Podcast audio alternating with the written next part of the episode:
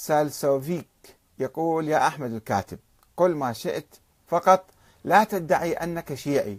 أنت مسلم أخونا لكنك لست شيعيا. اللهم في كونك تفضل الإمام علي على باقي الصحابة. الأخ الدكتور عبد الرحمن الصالح يقول له التشيع ليس نظرية الإمامة. يعني أوسع من نظرية الإمامة. والأخ صلاز يقول هو كان إماميا يعني عني. كان إماميا اثنا عشريا فليتشيع كما يشاء. لكن عليه أن لا يعتبر نفسه منا فقط. لا غير وله كامل الحرية أن يعتقد ما يشاء. الأخت عفاف تقول أيضا الكثير ممن يسمون أنفسهم أتباع القرآن وما يوافق القرآن من الحديث حريصون جدا على عدم تبني أي اجتهاد لا يتوافق أو لا يوافق ما توارثوه من التأويل. قبل أن ننتقل إلى هذا النقطة خلينا نشوف النقطة الأولى. أنه أنا شيعي ولا مو شيعي؟ أنا إمامي ولا مو إمامي؟ 12 ولا مو 12 طبعا أنا لا أؤمن بنظرية الإمامة ولا الاثنى عشرية والتشيع لأهل البيت كان في قبل 1400 سنة إلى معنى يعني الالتفاف حول أهل البيت حول الإمام علي حول الإمام الحسين مثلا في كربلاء أنت تكون من شيعة الحسين. تقاتل مع الحسين تكون من شيعته. إذا وقفت على الحياد أنت بعد مو مو شيعة الحسين. إذا أنت كنت شيعي وانقلبت قمت تحارب الحسين فأنت أصبحت عدو الحسين. ما يمكن نطلق عليك أنت شيعي بعد. والآن يعني كيف يمكن أن نكون شيعة مثلا لأهل البيت؟ ما موجودين. ألف وكذا سنة هم ما موجودين. إحنا الآن في فترة يعني عندنا فقط القرآن. إحنا أتباع القرآن وأتباع العقل. أن أكون شيعيا ما ما ما بمعنى اليوم. لا يوجد له معنى. صحيح كم مسألة فقهية الإمام الصادق عنده هاي المسائل؟ أربع خمس مسائل مو أكثر. عشر مسائل عشرين مسألة. الآن الفقهاء المجتهدين عندهم آلاف مئات آلاف المسائل يجاوبون عليها كل يوم. والشيعة يتبعون المراجع لا يتبعون أهل البيت. أربع خمس مسائل هي رويت عن رسول الله مثلا. مو من عندهم مو اجتهاد خاص من عندهم. عندهم سيرة. الإمام علي كان عنده مبدأ العدل. الحسين كان عنده مبدأ الحرية ومقاومة الظالمين. هذا الشيء ممكن أنا أتبعهم فيه. وعندما دعوت الأخ غرم للتشيع في حلقة سابقة فكنت أعني هذا أعني اتباع خط علي بن أبي طالب والحسين في العدل والحرية والثورة على الظالمين. هذا الشيء ممكن نتبعه. أما أنه أنا أؤمن بنظرية الإمامة أو ما أؤمن أؤمن بالاثنى عشرية أو ما أؤمن أؤمن بالإمام الغائب أو ما أؤمن وأكون شيعي أو ما أكون شيعي كل هذا كلام بلا طعمة وبلا معنى حقيقة. ولذلك يشوفون الشيعة اليوم عندهم أنظمة أنظمة نظام جمهورية إسلامية في إيران. أو نظام مثلا جمهورية العراق أو نظام جمهورية لبنان أو باكستان أو تركيا ويشاركون فيها. فعندهم فكر ديمقراطي. الشيعة اليوم لا يؤمنون لا يطبقون نظرية الإمامة الإلهية. يطبقون نظرية ديمقراطية. فإذا هم مسلمون ديمقراطيون. مو فقط الشيعة كثير من المسلمين أيضا معهم في هذا الخط.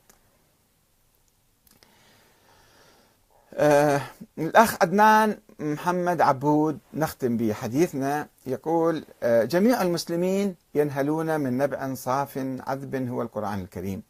ولا يوجد أي خلاف بين نهج النبي أو نهج علي أو أهل البيت. أو نهج القرآن. هناك من كذب كذب على الشيعة أو كذب على الشيعة واختلق أوهاما ونفس الأمر على السنة. في ناس يتهمون السنة. وكلاهما بعيد عن نهج رسول الله وسنته ونهج آل البيت وأعمالهم. لا يمكن كشف الظلمة إلا بالقرآن الكريم. في الحقيقة وأنا أضيف على ذلك أنه إحنا الآن يهمنا جميعا مسلمين سنة وشيعة. في السودان يا أخ متوكل يهمنا أنه يكون في نظام ديمقراطي عادل. مو تابع للسعودية مو تابع لأمريكا مو تابع لإسرائيل. يكون الحاكم منتخب حقيقة. مو هو يستولي على السلطة بانقلاب عسكري ثم يجري انتخابات مزيفة ومزورة يقول تعالوا أنا أصبحت رئيس جمهورية عليكم. يجب أن يكون في تنافس حر في الانتخابات وبالتالي آه، يكون في توازن وتحت إشراف عربي دولي أحزاب متعددة. حرية أحزاب تكون موجودة حرية كرامة الإنسان تكون محترمة حقوقه تكون محترمة. مو واحد إذا عارض الحاكم رأسا يلقى بالسجون أو يقتل أو ينفى أو يعذب أو يطارد. لا هذا اللي يجي نبحث عنه. أما نبحث يا أخ متوكل وأنت أستاذ محامي وتفتهم بالقانون ودارس خلينا نكتشف نظرية تفيد واقعنا في البلاد العربية والعالم الإسلامي.